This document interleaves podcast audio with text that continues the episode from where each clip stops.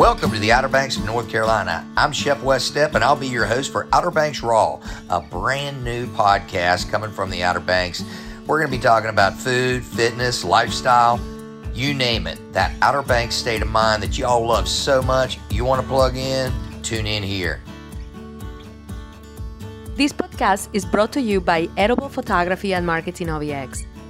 Edible Photography and Marketing OBX is a local company providing affordable solutions to small business and entrepreneurs in the Outer Banks, backed up with 18 years of experience in the market. Visit ediblephotographyobx.com to learn more. Now, let's get this podcast started. Hey, this is Chef Wes Stepp, and welcome back to another edition of Outer Banks Raw, right down here on the Outer Banks of North Carolina. Today, we have a good friend of mine, Miles, Miles Daniels. We work right across the street from each other. He's over at Twitty, and um, of course, I'm over at NC Coast. And we have created a heck of a friendship. And Miles has got a lot of experience to share with us because he's born and raised down here on the Outer Banks, a long family history, and a lot of projects he's got going on. And uh, I want to welcome you to the show today, Miles. How you doing, buddy? Wes, it's great to be with you. I know we've been trying to schedule this for a while, but it's been a busy, busy summer here on the Outer Banks. We're, we're rounding uh, the third base here, headed towards the home stretch in terms of just ahead of Labor Day. So we finally made it happen, and congratulations. I've been listening to the podcast. Great group of guests, diversity in terms of storytelling, and I love all you're doing to help us continue to put the Outer Banks on the map. Well, I appreciate you. But first of all, you just started a new project called WOBX. Can WOBX. You, can you tell me a little bit about that? Sure. Just for a little bit of context here, I grew up on the Outer Banks, and we'll talk about that. Right. And moved away for about 23 years, first in Wilmington, North Carolina, where I went to school and studied film studies. And then I moved up to New York City, where I was a film and television producer director. And then spent the last 12 years out in San Francisco working in Silicon Valley in corporate communications.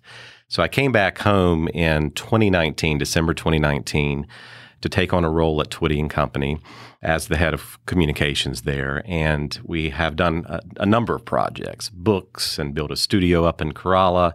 And we had the idea for WOBX.com, which is a new media company in partnership right. with Twitty and Company that focuses on the business news of the greater Outer Banks. So if you think about more metropolitan areas like Raleigh, for example, you have the Triangle Business Journal, or in right. Richmond, you have the Richmond Business Journal. Most of these areas have some publication media outlet that focuses on business news, economic growth in our neck of the woods. Uh, the visitor economy is important to those stories. And we have wonderful media companies in the region, but none that focus strictly on the business news of the area. And we call it the Greater Outer Banks because a lot of our visitors think about the Outer Banks as the area kind of between those bridges. Right. But when we think of the region as it relates to our workforce, as it relates to housing, that's everything from Elizabeth City up in Pasquotank, yep. Pasquotank on down through Currituck, and of course Dare County and what we know of as the Outer Banks. So that's why we use the term the Greater Outer Banks.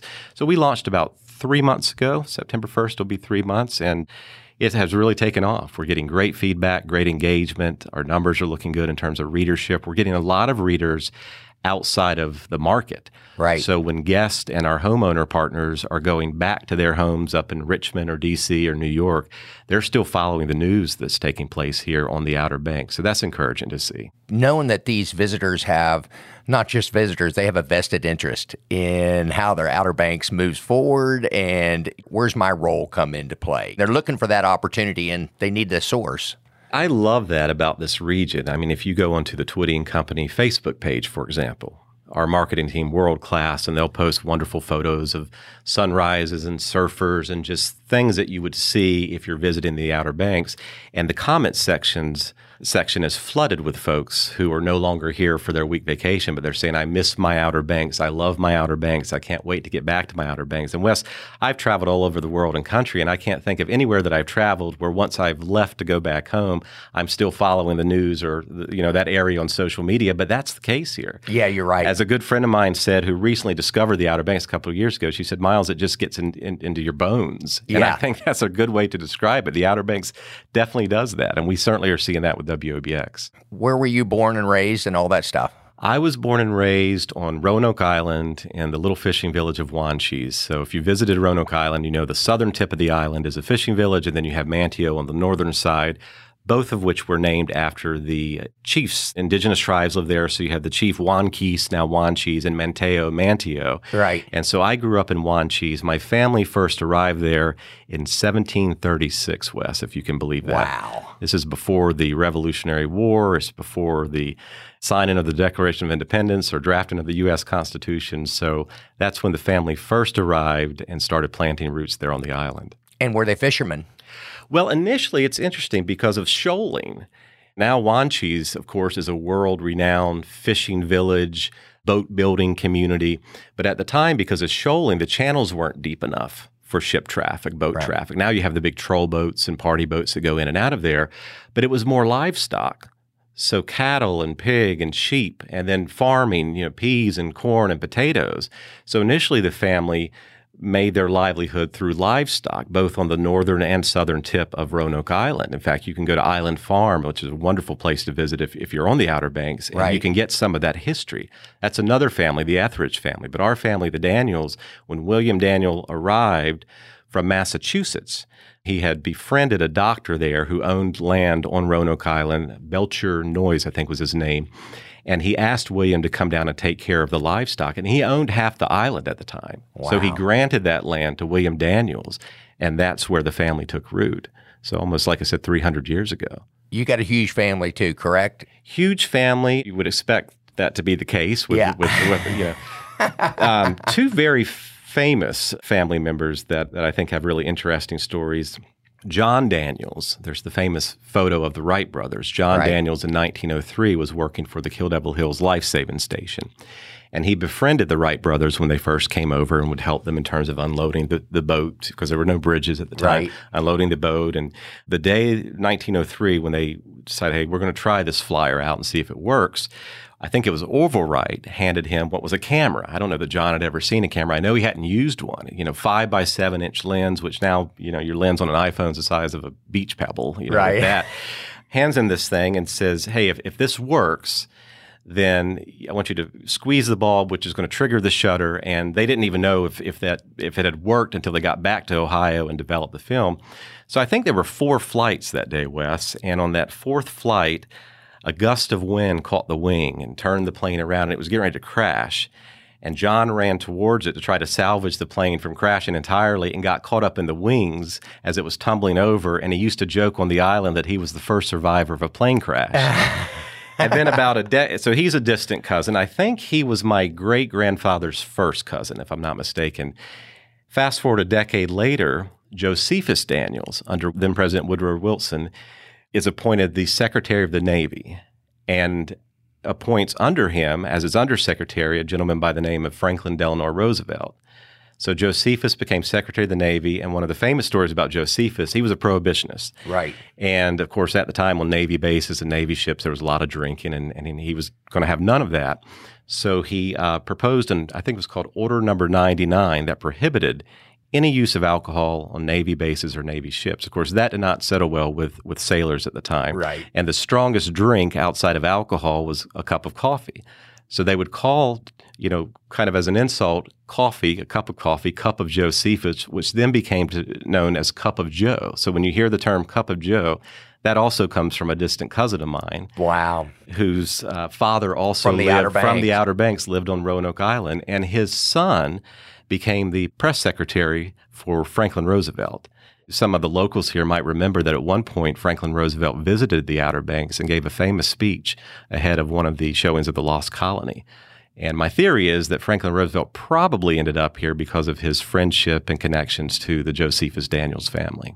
Wow. That's amazing. And that's a piece of history that people would never know that comes from one of their favorite spots to go visit. Well, that's the thing. There's a lot of the obvious history here. Obviously, the Wright brothers. I mean, growing up, for example, we didn't call this area the Outer Banks, so we can talk about that. But when we would go snow skiing or Disney World, you know, with the, with the family, people would say, "Where are you from?" We would say North Carolina, the coast. Where exactly? And we would always use Kitty Hawk as the reference. Some Right. some knew the Lost Colony, the story of the colonists who came over in 1584, but everybody knew Kitty Hawk and the Wright brothers. So we would start with Kitty Hawk, and then we'd say, well, we're just south of Kitty Hawk in a little fishing village called Wanchese. But there was no Outer Banks moniker Right. at that time. So when did that come about, you think? I think that came the I think the earliest reference is a 1932 New York Times article where the reporter referenced the area as the Outer Banks.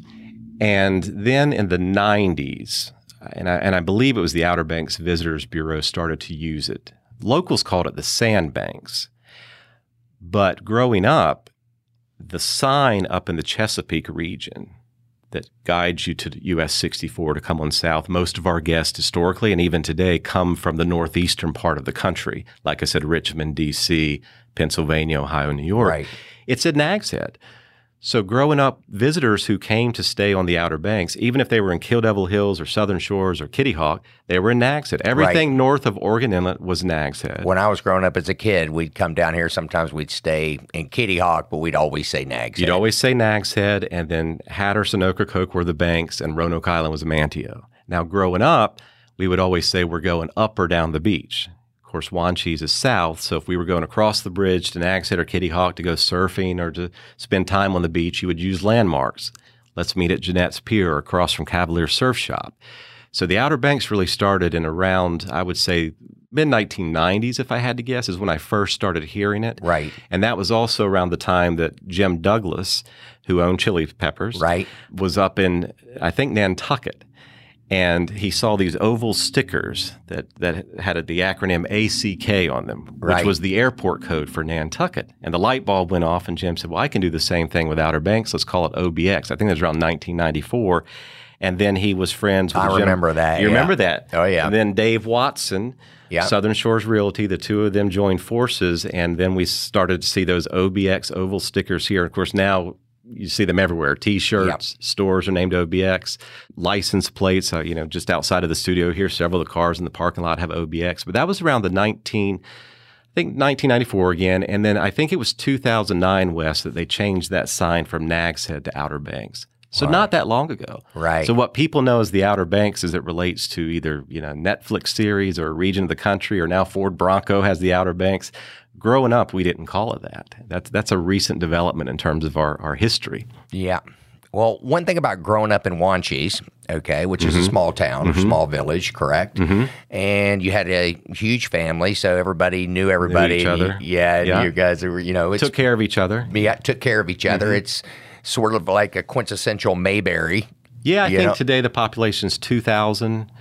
You know, I think Manteo has four or five thousand, if I'm not mistaken. I mean, Roanoke Island is is eight miles long by about two wide, Right. so it's a, it's a small small island. So, growing up in a small town, surrounded by a lot of family, what was ingrained in you at that point in time? What do you think was unique about your upbringing down there in Wanchese with the big family that would inspire you to go ahead and pursue a totally kind of foreign career in that, okay, I'm going to go and and go to New York and do filmmaking. I would say the thread throughout my professional career, whether that's as a journalist initially with a Virginian-Pilot, then moving up to New York to do film and television, or then Silicon Valley to help companies tell their stories. I love storytelling. You know, my great grandfather would sit out on the front porch in white fish boots, you know, and a stained T-shirt with a pipe in his mouth, you know, smoking a pipe, and tell these great stories, folklore of the region, you know, Right. stories of our family's history. So I've always been fascinated by storytelling, and I've always gravitated professionally towards opportunities that allowed me to tell stories, either about people, regions, companies. And those were the opportunities that I sought after, you know, during college and thereafter. And at the time in my life, those opportunities didn't really exist on and around the Outer Banks. So I had to go, you know, in, in terms of cutting my teeth, as they say, I had to go to places like New York and San Francisco. But I always knew I'd come back home. As my friend said, it, you know, it gets into your bones. And I thought I would retire here. I had no idea that an opportunity with a company like Twitty and Company would, would surface. But when it did, I you know, there was no question that I was going to seize that opportunity and get back to the Outer Banks as quickly as possible. But but yeah, it really was just a legacy of stories, oral history that it continues to be passed down from generation to generation and, and preserved. There's lots of preservation on the Outer Banks. And what I like to think part of my role is at Twitty and Company is preserving the stories of the Outer Banks, much like you're doing with Outer Banks Raw. Your mind is, uh, and I know you said it's in your bones, but uh, and that's true. But what do you think it is? I mean, what is it? Is it the peacefulness? Is it the community? I mean, there's natural beauty is amazing. I, you know, no doubt. But there's natural beauty in a lot of different areas. You know. It's all of the above. It's it's the beauty, it's the community, it's the the history of these families that have lived here for generations now. It's the landmarks, the lighthouses, et cetera. But if I had to narrow it down, I know when I used to visit, when I lived in New York, San Francisco, I try to come home at least once a year. And if there was a family function, sometimes more. And, you know, San Francisco, New York are high pressure environments. And as soon as my two front wheels would hit that be- that bridge coming from the Currituck mainland, and you're on either side of you, you have this, these beautiful body of water, bodies of water. Something happened. I just immediately decompressed. It was like Yeah. something lifted. John Kennedy once gave a speech in 1962, just before the America's Cup, and he said, "We are tied to the ocean, and whether we go back to sail or to watch it, we are going back from whence we came." How about the human element with, I mean, how have you seen things change? Let's put it that way. So you were gone for how long? Almost 23 years. I mean, I grew up, you know, my family, I don't know how many generations, but as far back as I know and can remember, have lived off of the water, survived off the water as Right. fishermen. My father just turned 75. He's a crabber. He goes out every morning. I saw a picture on Facebook. Yeah, except for Sunday. Buddy Davis, a famous boat builder here on the Outer Banks, built his crab boat in 1978, Wes. That's the one he still uses. Before Buddy started building party boats, he built boats for local fishermen and watermen. And my family, my grandfather started a little hamburger ice cream bistro that's still here called the Snowbird. Oh, yeah. And that was over at the foot of Jockey's Ridge. And the same same with a lot of structures around Jockey's Ridge, the shifting sands started to take over. So he moved that over to what we call the beach road. That's that two lane highway that cuts through the Yes. Outer Banks. So he ran that for a few years and then he started moving towards the seafood industry, built a fish house, the crab docks. At one point, we had about 20, 25 crabbers who crabbed for my grandfather. And then he built the Outer Banks at the time only crab processing plants. So 20 or so ladies would, would every day come in and pick, Pick cra- thousands of pounds of crab meat. Right. So I tried it. Yeah. I, I, you know, in, in high school, I did one summer on the docks with my brother, and you're lifting these hundred pound boxes of crabs that come in, and you're stacking them, and the truck goes over to the processing plant. Then we had a little retail store. And so in the afternoon, I would run the retail store, and then later in the afternoon, deliver the crab meat to the restaurants and stores that sold it. And my dad kind of jokingly said that summer, he said, You spent more redecorating the retail store than we've made this summer. So that was my kind of signal that maybe college was on my horizon. Right. That, you know, if I was going to do what I thought at the time I wanted to do, it would require leaving the area. no. I learned a wonderful work ethic from both of my parents. I mean, you know, dad gets up still four o'clock every morning. He's out before any, any other, other crabbers because he's got to get back to unload the, you know, the boat and the catch and get it up to market. So I learned a lot watching them, but it was never something that interested me in terms of livelihood. you're either in it or you ain't in it. There's, you know, it's like the hospitality business. Now, when I'm talking to somebody who's coming aboard and saying, "Well, I really want to learn a lot of culinary stuff," and this, I say, first thing is you got to love the whole business, and and you gotta you gotta love it to the point where you're willing to put up with the grind. Because I don't care if you love it or not, there's always the grind element. For me, my father did the same thing. He grew up. He was in, not in the fishing industry, but you know, he went through the the paces in management at AT and T and all of that other stuff. And that's what he thought I should be doing, you know what I mean? And my passion project was always cooking. I don't know. And I just loved the whole restaurant business. So, against the grain, I stuck with it. And I mean, Right. I don't know about your all's family, but mine, I know they shook their head going, I don't know what's going to happen with that boy. Well, you know what I I- mean? Very much so. I, you know, I'm one of five. All three of my brothers, two continue to work in, in in the business. My older brother lives in Ecuador, but yeah, it was sort of the family business was there and was expected to be passed down from generation to generation. You know, that's just the way that whether it was farming or you know being in the fishing industry as my family has been for for so long. I mean. I think there was probably a certain expectation that that's just what you do. right. So my idea of going to college was kind of new and novel to my parents, but to their credit, they supported that and wholeheartedly, and have always supported my career. But I've always, you know, Dad has great stories of being out on the water during hurricanes. I mean, Yeah. it's it's not easy No. what the, what these men and women do. I mean, it's it, it is really difficult and and hard work, and you've got to have a lot of grit and tenacity to to make it happen. And Dad always said, you know, if you go out every day, you always have food on your table. And, Right. I, and I think about that even in the context of what I do at Twitty and Company and have done historically throughout my career is showing up is half the job. Oh, yeah. You've got to show up. You've got to work hard. I've always said it's not talent for me. It is tenacity. Right. You know, and I learned that growing up in Wanchese. You know, th- those those You are people who are resilient. show up. You got to suit up and show up. Absolutely. I'm going to tell you what, you've won over half the battle if you can suit up and show up on a daily basis. At in, in the hospitality business, you're definitely management material if you can do that. You know what I Absolutely. mean? Absolutely. The other thing is, is I know that you're not in the fishing industry, but how do they see the fishing industry has changed? What do you hear around the kitchen table? There's a lot of concern about how the industry has changed. Yes. You know, my grandfather started the crab picking house and he left the business to my father. And at a certain point, two things happened: is the local crab pickers were literally dying out. So Dad was bringing in crab pickers from Mexico. And then at a certain point, in fact, there's a award-winning article that appeared many years ago in the St. Petersburg Times called Una Vi- Vida Mejor, where they sent Anne Hull, who then won a Pulitzer at the Washington Post, down to Mexico with a photojournalist to be with the Mexican ladies as they traveled from Mexico onto the Outer Banks, spent the full year with our family. But two things started happening. Is one is dad was not able to compete with markets out of Venezuela, for example. Right. So obviously he couldn't even pick the meat for that price. And then I think some of the regulations are impacting the local fishing community. So I think there's always that balance between, you know, making sure that there's always seafood to harvest while at the same time not regulating to the point where local watermen who have been here for these generations aren't able to make a living. Right. So I would say if you went down to Juan Wanchese and did similar interviews, that's probably what you would hear. right. So there's a lot of concern. You know, Dad will tell you, that, you know, there aren't going to be jobs for the next couple of generations, or you know, his grandson and his great grandson, or whatever it might be. I don't know what the timeline looks like, and I don't know how we necessarily fix all of that. But I do know that I'm seeing greater partnerships in terms of the coastal research institute that we have there in between Manteo and Wanchese. I know there are a lot of partnerships with the f- local fishing communities trying to figure this out. But I think if you were to talk to Dad, he's he's concerned a- about what the future looks like.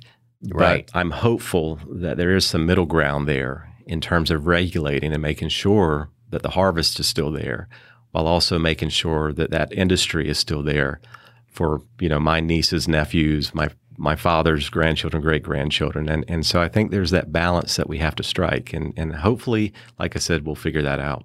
Yep. You informed me on something that I really didn't know anything about. And I've been down here for a while, but I'm not nearly as educated as you on on everything that's going on and, and everything that has brought us to this point. You, you mentioned something about Aycock Brown. Oh yeah, Yeah. quite a character.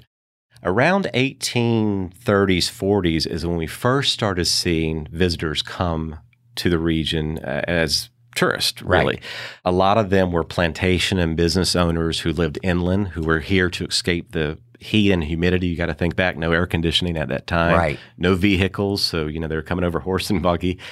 And they would come over by boat and usually dock around Jockey's Ridge. So around 1840 was our first hotel. The Nag's Head Hotel It was about probably two two stories, and I think it slept around 200 guests, and it became kind of the, the hub of social activity for those visitors who were here. In fact, the unpainted aristocracy, which are those beautiful historic Nags Head beach cottages near Jockey's Ridge, cedar siding, Yeah. wraparound porches, the prop shutters.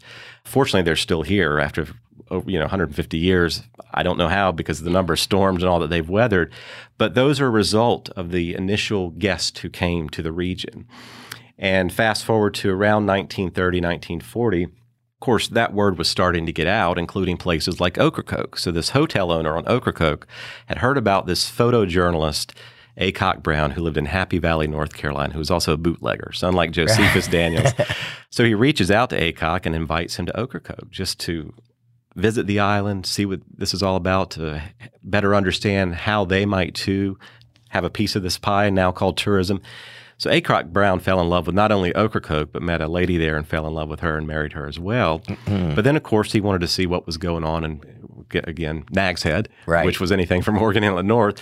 And so he started visiting the region and he would take photographs of beach wells and surfers. And you know, there was a restaurant here where the wait staff would go barefoot and serve tables barefoot. Like he was just fascinated with all these stories around the, like we are around the Outer Right. Banks. And he was tenacious, man. He would pitch these stories to the New York Times, Life magazine, Washington Post, and he was persistent. He wouldn't take no for an answer. So he's the one who really started to get the Outer Banks on the map in a big way. And we didn't have all the infrastructure that we have here now in terms Right. of bridges and highways, but they were starting to come. And so around the 1950s, he started what is now the Outer Banks Visitors Bureau, and he was the first director of that. So I always say Aycock Brown. In fact, if you drive across the Currituck mainland onto the Outer Banks, the visitors center there on your right hand side is named the Aycock Brown Welcome Center in his honor. One of those first cousins, Patrick Bird, who lives in Wanchese, is a great historian as it relates to Aycock's life and legacy here. But based on those conversations, at one point on his deathbed, Aycock wondered if if he had done the wrong thing, if maybe it had grown too fast Right. here on the Outer Banks, and wondered how we were going to be able to to sustain that moving forward. So there was some regret there in his latter years as to whether or not, because he was around enough to see it start to change, you know, in the 80s Right. when we first started seeing all of that development, which is wonderful. But we have to figure out the balance again between that and the sustainability of it. He did wonder if if if, if, he, if he created something that couldn't go back, Right. and what that would look like. The genie couldn't get back in the bottle. Exactly right. And I think that leads us to another question and the visitors economy, as you say, Mm-hmm. which is basically a mainstay. Is it at odds? Well, it was Socrates, the Greek philosopher, said, you know, the secret of change is to focus your energy not on fighting the old, but on building the new. And I think that's really where we are right now. Right. Is is again, for example, we have a partnership with NC State's College of Natural Resources. We have a fund set up there that's focused entirely on sustainability as it relates to the visitor economy, sustainability as it relates to the environment, the workforce, labor market, the housing market, et cetera. So with all of these changes, and you look back again, starting with 1584 when the colonists first landed, down to the, the Daniel's family who settled there, down to the visitors who started coming here in the 1850s, Aycock Brown, now where we are in terms of what has happened post COVID, if you will. Right. Once those bridges reopen in May, it's really a story of change and embracing change and acclimating to change and understanding how to build with that change and accept it while at the same time preserving the integrity of this beautiful region. And there's always going to be that push and pull. Yes. Change is good. Yes. You know, and as we zoom out and look across the horizon, we want those visitors Oh, yeah. coming across those bridges. I love to see, you know, Memorial Day to Labor Day being our peak season when those, you know, thousands and thousands of visitors are coming across those bridges. But it's not without growing pains. Right. There's always pains when you're growing as an individual or as a company or as a community. So I think we're kind of in this next chapter of our evolution of our history as it relates to tourism here on the Outer Banks. And we're all, including you and Twitting Company and the region, figuring it out and, Right. and acclimating as we need to and adjusting as we need to. But ultimately, absolutely, we want those visitors here. We want our seasonal residents here who have invested in these beautiful homes so that these guests have a, a- an amazing place to stay and an amazing experience while they're here. We don't want to go backwards on that. We want to move No. forward. I was asked one time quite a few years ago, and it was actually one of those turning points in my life. You know what I mean? I remember there was a speaker, and he was talking to a whole room of us. It was a management group at an old restaurant that I used to work at, Kelly's. And he said, um, Give me your definition of the word change, but don't use change or different in the definition. And everybody at the table, there was probably eight or nine of us, all wrote something down, you know, on a piece of paper, you know, like you do to a speaker. And they're all thinking and putting on their, you know, scratching their heads. I didn't write anything, I don't think. I'm just a chef, so I'm not supposed to know anything. But then at the end, he was looking through all of the pieces of paper and he said, These are all great answers, which any speaker would say. He said, But my definition of the word change is the willingness to be uncomfortable. Mm. And, you know, it's like there's no amount of change, no matter if it's a healthy change or an unhealthy change, that is usually a healthy change that doesn't come with some sort of uncomfortability. Well, Miles, do you got anything else you'd like to tell me today? No, I just want to say again, Wes, congratulations. It's been a lot of fun. I appreciate all that you contribute to the Outer Banks, whether it's through your restaurants or this great podcast that you've launched. And keep on keeping on, as they say. You Yeah. know, we, we love the region and we want to be part of its success. We want folks to keep coming back. I mean, it, it is a wonderful place. And I just, like you, I kind of pinch myself. I've been back almost two and a half years now. And I think, man, we get to do what you know visitors come to do for a week or two throughout the year. We're really fortunate to live in such a beautiful area that's steep in history and culture. And congratulations on this, and I wish you much success. Well, I appreciate your friendship and all the chances you've gotten to help me grow, and I think that's what it's all about: is people helping each other grow in life. So, uh, and the Outer Banks, awesome place to grow. So, anyway, that. thank you so much for coming in today to Outer Banks Raw. I'll buy you lunch. Thank you, Wes. All right, you got good. it. Good to see you. Take care. Well, I hope you enjoyed uh, another episode of Outer Banks Raw. This is uh, Chef Wes Stepp, and we really like to thank Miles Daniels for coming in today. You know, the Outer Banks of North Carolina, it's not a zip code. It's it's kind of a state of mind. It's a brand. It sticks with us, and I don't think anyone summed it up any better than Miles. And anyway, thanks again for tuning in to Outer Banks Raw. This is Chef Wes Stepp, your host. Hit follow or subscribe, and catch you next time. Later.